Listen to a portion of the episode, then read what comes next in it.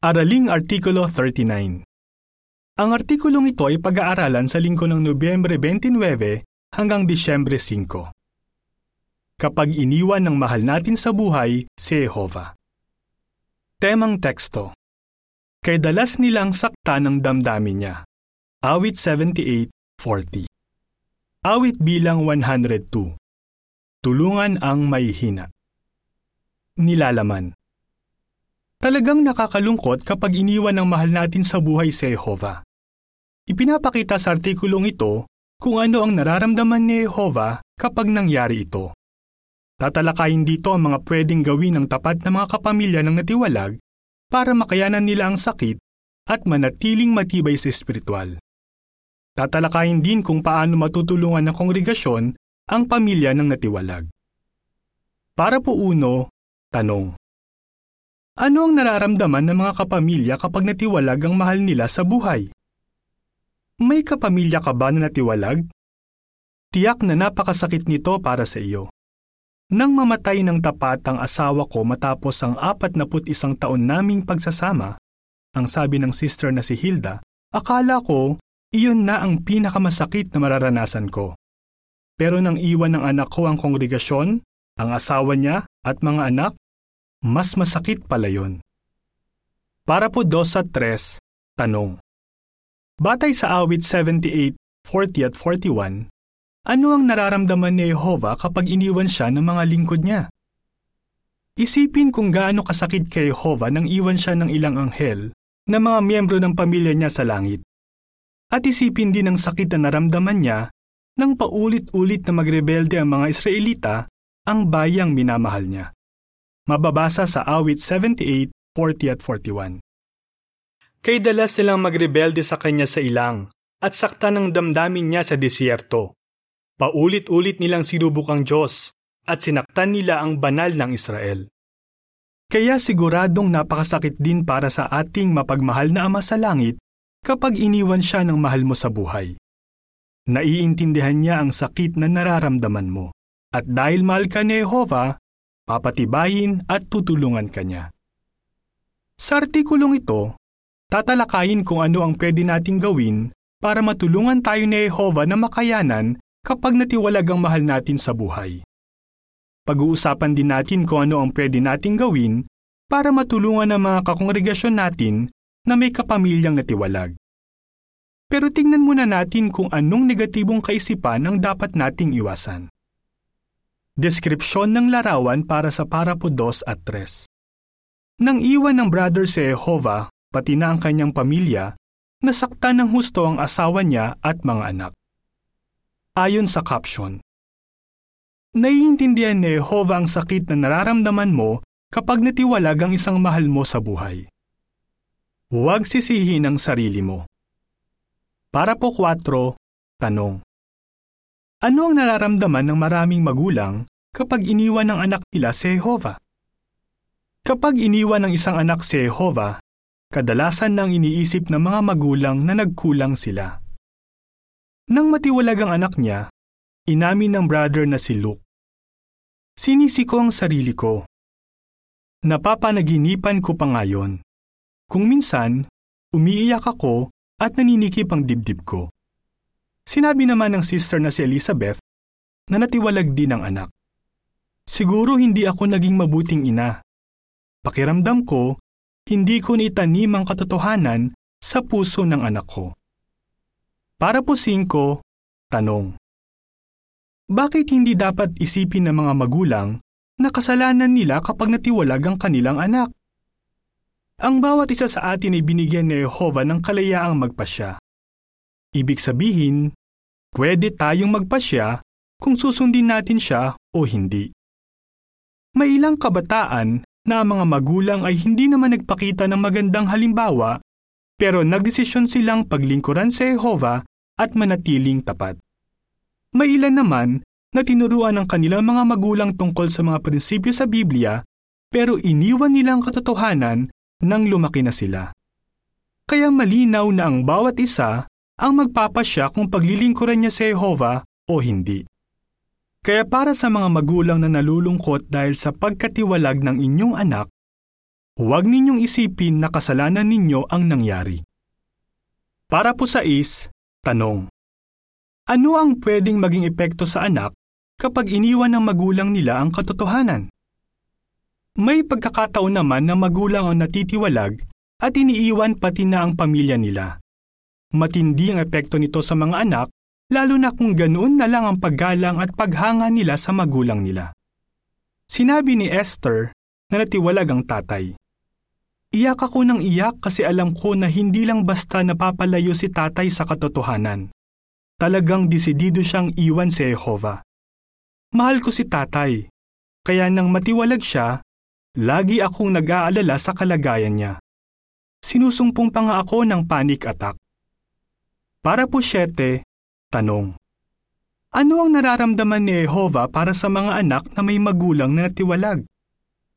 Mga anak, Nalulungkot kami na nasasaktan kayo dahil iniwan ng magulang ninyo ang katotohanan. Tandaan na alam ni Jehovah ang pinagdadaanan ninyo. Mahal niya kayo at natutuwa siya na nananatili kayong tapat at ganoon din kaming mga kapatid ninyo. Tandaan din na hindi kayo ang may kasalanan sa ginawa ng magulang ninyo.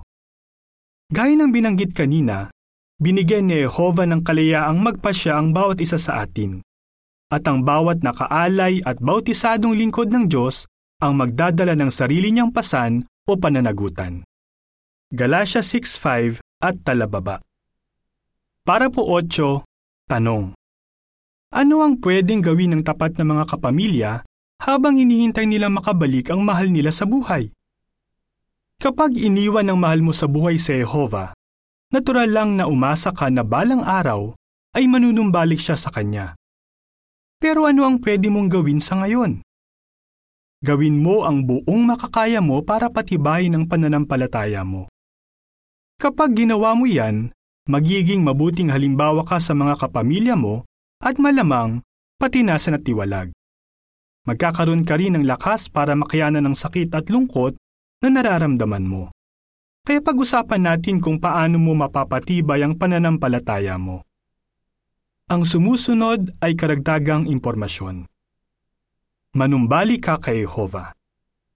Sinabi ng isang nanay, Sana mangyari sa anak kong natiwalag ang sinasabi sa Isaias 55.7. Manumbalik siya kay Jehovah na maaawa sa kanya sa ating Diyos dahil magpapatawad siya ng lubusan. Kung iniwan mo si Jehovah, magiging masaya ka kung manunumbalik ka agad sa Kanya. Tiyak nakitang kita mo sa mga nangyayari ngayon na anumang oras, darating na ang Armageddon. Maikli lang din ang buhay at walang kasiguruhan. Hindi nga natin alam kung buhay pa tayo bukas. Sinasabi sa brochure na manumbalik ka kay Jehovah. Makatitiyak kang tatanggapin ka ni Jehovah kung manunumbalik ka sa Kanya. Tutulungan kanyang harapin ang kabalisahan limutin ang sama ng loob at magkaroon ng mapayapang isip at puso dahil sa pagtataglay ng malinis na budhi.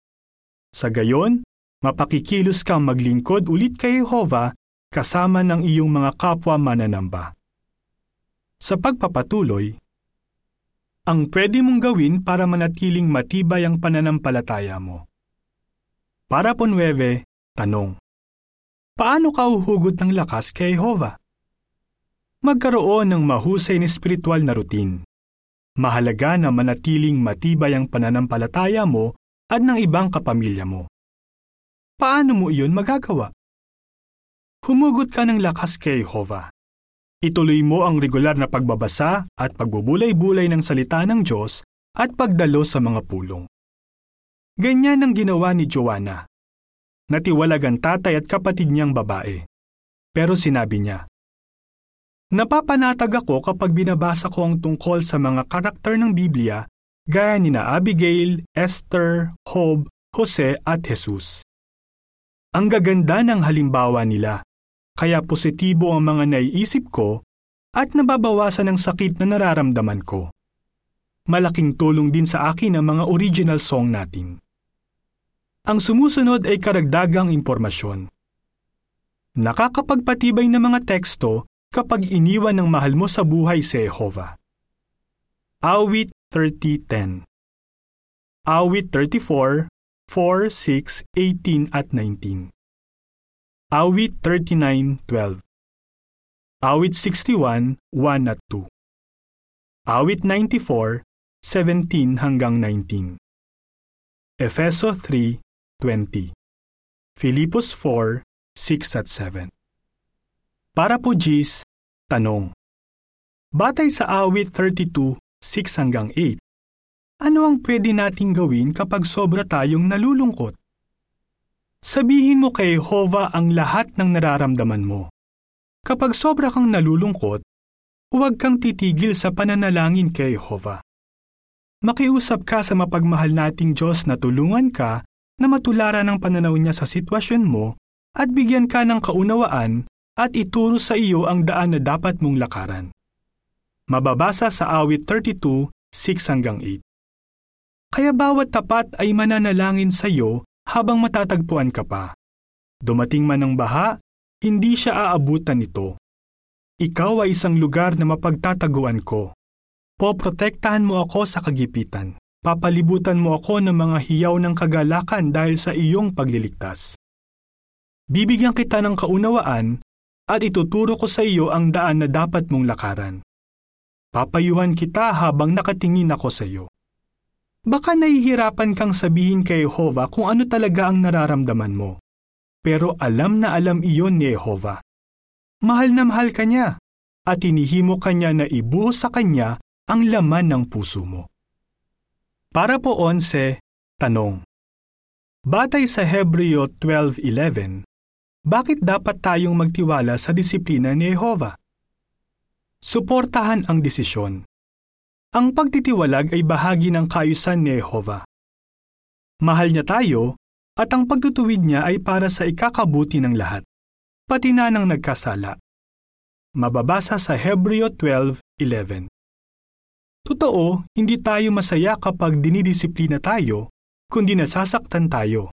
Pero pagkatapos nito, nagbubunga ito ng kapayapaan at katwiran sa mga sinanay rito. Kung minsan, may negatibong mga komento ang ilan tungkol sa paraan ng paghawak ng mga elder sa kaso. Pero malamang na galing iyon sa isa na ayaw bumanggit ng negatibong bagay na magpapasama sa tingin ng iba sa nagkasala. Hindi natin alam ang lahat ng detalye. Kaya tama lang na magtiwala tayo na ginawa ng mga elder ang lahat para masunod ang mga prinsipyo sa Biblia at para humatol para kay Jehovah. Ikalawang Kronika 19.6 Ang sumusunod ay karagdagang impormasyon. Pagtitiwalag, tanda ng pag-ibig ni Jehovah. Paano makikita sa kayusan ng pagtitiwalag ang pag-ibig ng Diyos? Una, dahil sa pag-ibig, ginagawa ng mga elder ang lahat para matulungan ang mga nagkasala. Matitiwalag lang ang isang Kristiyano kung makikita sa kanya ang dalawang bagay na ito. Nagkasala siya ng malubha at hindi nagsisisi. Ikalawa, naiingatan ng pagtitiwalag ang kongregasyon.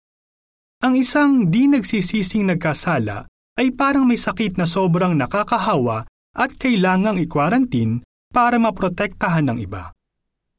Ikatlo, nakakatulong ang pagtitiwalag para magsisi ang nagkasala. Maraming natiwalag ang natauhan at sa bandang huli ay nanumbalik kay Jehovah. Ikaapat. Kapag nanumbalik ang isang nagsisising nagkasala, nagsasaya ang langit at masaya siyang tinatanggap ulit ng kongregasyon.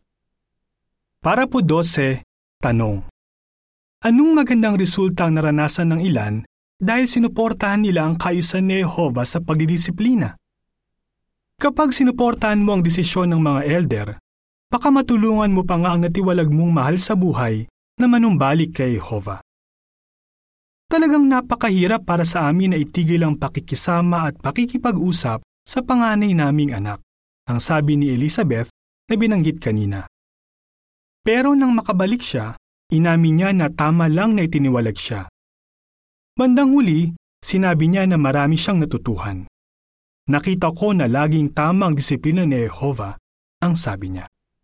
Sinabi naman ng asawa ni Elizabeth na si Mark, Sinabi sa akin ng anak namin na nakatulong na itinigil namin ang pakikisama sa kanya kaya nagdesisyon siyang manumbalik. Buti na lang, tinulungan kami ni Jehova na maging masunurin. Para po 13, tanong.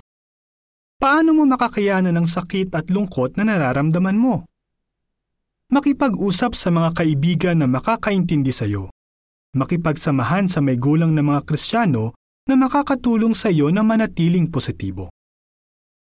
Sinabi ni Joanna na binanggit kanina, Pakiramdam ko, mag-isa lang ako. Pero nakatulong sa akin ang pakikipag-usap sa mga kaibigan ko na pinagkakatiwalaan ko. Pero paano kung may nasasabi ang ilang kakongregasyon mo na lalo lang nagpapalala sa nararamdaman mo? Para po 14, tanong. Bakit kailangan nating patuloy na pagtiisan ng isa't isa at lubusang patawarin ng isa't isa? Pagpasensyahan ng mga kapatid. Hindi natin dapat isipin na laging tama ang masasabi ng iba. Lahat tayo ay hindi perpekto, kaya asahan mo na baka hindi alam ng ilan ang sasabihin nila o baka may masabi pa nga sila na masakit nang hindi nila sinasadya. Tandaan ang payo ni Apostol Pablo. Patuloy ninyong pagtisa ng isa't isa at lubusang patawarin ng isa't isa kahit pa may dahilan kayo para magreklamo laban sa inyong kapwa. Colossus 3.13 Sinabi ng isang sister na may kamag-anak na natiwalag, Tinulungan ako ni Jehovah na patawarin ng mga kapatid na nagsikap na patibayin ako pero imbes na makatulong ay nakasama pa. Kaya paano makakatulong ang kongregasyon sa tapat ng mga kapamilya ng natiwalag? Makakatulong ang kongregasyon. Para po 15, tanong. Ano ang makakatulong sa mga kapatid na may kapamilya na kakatiwalag lang? Maging mabait at kaibiganin ng tapat na mga kapamilya ng natiwalag. Inamin ng sister na si Miriam na nahihiya siyang dumalo mula ng matiwalagang kapatid niya. Natatakot ako sa sasabihin ng mga tao. Pero maraming kapatid ang nalungkot din sa nangyari at hindi nila ipinakitang galit sila sa kapatid ko. Nagpapasalamat ako sa kanila dahil hindi ko naramdamang nag-iisa ako. Sinabi ng isa pang sister, Nang matiwalag ang anak namin, pinatibay kami ng mga kaibigan namin. Sinabi ng ilan na hindi nila alam ang sasabihin nila. May mga umiyak kasama ko at meron ding mga sumulat para patibayin ako. Napakalaking bagay nun para sa akin. Para po 16, tanong. Paano patuloy na makakatulong ang kongregasyon? Patuloy na tulungan ng tapat na mga kapamilya ng natiwalag. Kailangan nila ang pagmamahal at pampatibay lalong-lalo na ngayon. Kung minsan, napapansin nila na iniiwasan sila ng ilang kapatid na para bang natiwalag din sila. Ayaw natin na mangyari iyon. Ang mga kabataan na may mga magulang na natiwalag ang lalo nang nangangailangan ng komendasyon at pampatibay. Sinabi ni Maria na natiwalag ang asawa at iniwan ng pamilya nila. Pumunta ang ilang kaibigan namin sa bahay, nagluto ng pagkain at sinamahan kami sa aming pampamilyang pagsamba. Dinamayan nila ako at umiyak kasama ko. Ipinagtanggol nila ako noong may kumalat na chismis tungkol sa akin. Talagang napatibay nila ako. Para po 17, tanong. Paano mapapatibay ng mga elder ang mga kapatid na nalulungkot? Mga elder, samantalahin ang lahat ng pagkakataon para mapalakas ang tapat na mga kapamilya ng natiwalag. Pananagutan ninyo na patibay ng mga kapatid na may mga mahal sa buhay na iniwan si Jehovah. Para magawa iyon, kausapin ninyo sila bago at pagkatapos ng pulong. Dalawin ninyo sila at manalangin kasama nila. Samahan ninyo sila sa ministeryo at kung minsan ay yayain sila sa inyong pampamilyang pagsamba. Bilang mga pastol ng tupa ni Jehova, kailangan ninyong ipakita sa nalulungkot na mga kapatid ang malasakit, pagmamahal at atensyon na kailangan nila. Deskripsyon ng larawan para sa Parapo 17 Dumalaw ang dalawang elder para patibayin ang isang pamilya sa kongregasyon. Ayon sa caption, may papakita ng mga kapatid sa kongregasyon ang pag-ibig kung tutulungan nila ang kapamilya ng natiwalag. Huwag mawala ng pag-asa at patuloy na magtiwala kay Jehovah. Para po 18, tanong. Batay sa ikalawang Pedro 3.9, ano ang gusto ng Diyos na gawin ng mga nagkasala? Hindi gusto ni Jehovah na mapuksa ang sinuman, kundi gusto niya na ang lahat ay magsisi. Mababasa sa ikalawang Pedro 3.9 Si Jehovah hindi mabagal sa pagtupad sa pangako niya gaya ng iniisip ng iba. Ang totoo, matiisin siya sa inyo dahil hindi niya gustong mapuksa ang sinuman, kundi gusto niya na ang lahat ay magsisi. Kahit makagawa ng malubhang pagkakasala ang isang tao, napakahalaga pa rin niya sa Diyos. Isipin na lang kung gaano kalaki ang halagang ibinayad ni Jehovah, ang buhay ng pinakamamahal niyang anak para matubos ang mga makasalanan. Gumagawa si Jehovah ng paraan para matulungan sila dahil umaasa siya na manunumbalik sila sa kanya gaya na makikita natin sa ilustrasyon ni Jesus tungkol sa nawalang anak. Marami sa mga natiwalag ang nanumbalik sa kanilang mapagmahal na Ama sa Langit, at buong puso silang tinanggap ng kongregasyon. Tuwang-tuwa si Elizabeth na binanggit kanina nang makabalik ang anak niya. Talagang nagpapasalamat kami sa mga nagpatibay sa amin para hindi kami mawala ng pag-asa, ang sabi niya. Para po 19, tanong. Bakit makakapagtiwala tayo kay Jehovah? Makakapagtiwala tayo kay Jehovah hindi siya magbibigay sa atin ng utos na ikakasama natin. Mapagbigay at mapagmalasakit ang ating Ama at mahal na mahal niya ang lahat na nagmamahal at sumasamba sa Kanya. Hinding-hindi ka iiwan ni Jehovah sa mga panahong nalulungkot ka. Hindi kami pinabayaan ni Jehovah, ang sabi ni Mark na binanggit kanina. Nandyan siya para sa atin kapag may pinagdadaanan tayo. Lagi kang bibigyan ni Jehovah ng lakas na higit sa karaniwan. Ikalawang Korinto 4.7 Oo, makakapanatili kang tapat habang hinihintay mong manumbalik kay Jehovah ang mahal mo sa buhay. Ano ang natutuhan mo sa sumusunod na mga teksto? Awit 78, 40 at 41 Awit 32, 6 hanggang 8 Hebreo 12, 11 Awit bilang 44 Panalangin ng nanghihina. Katapusan ng artikulo.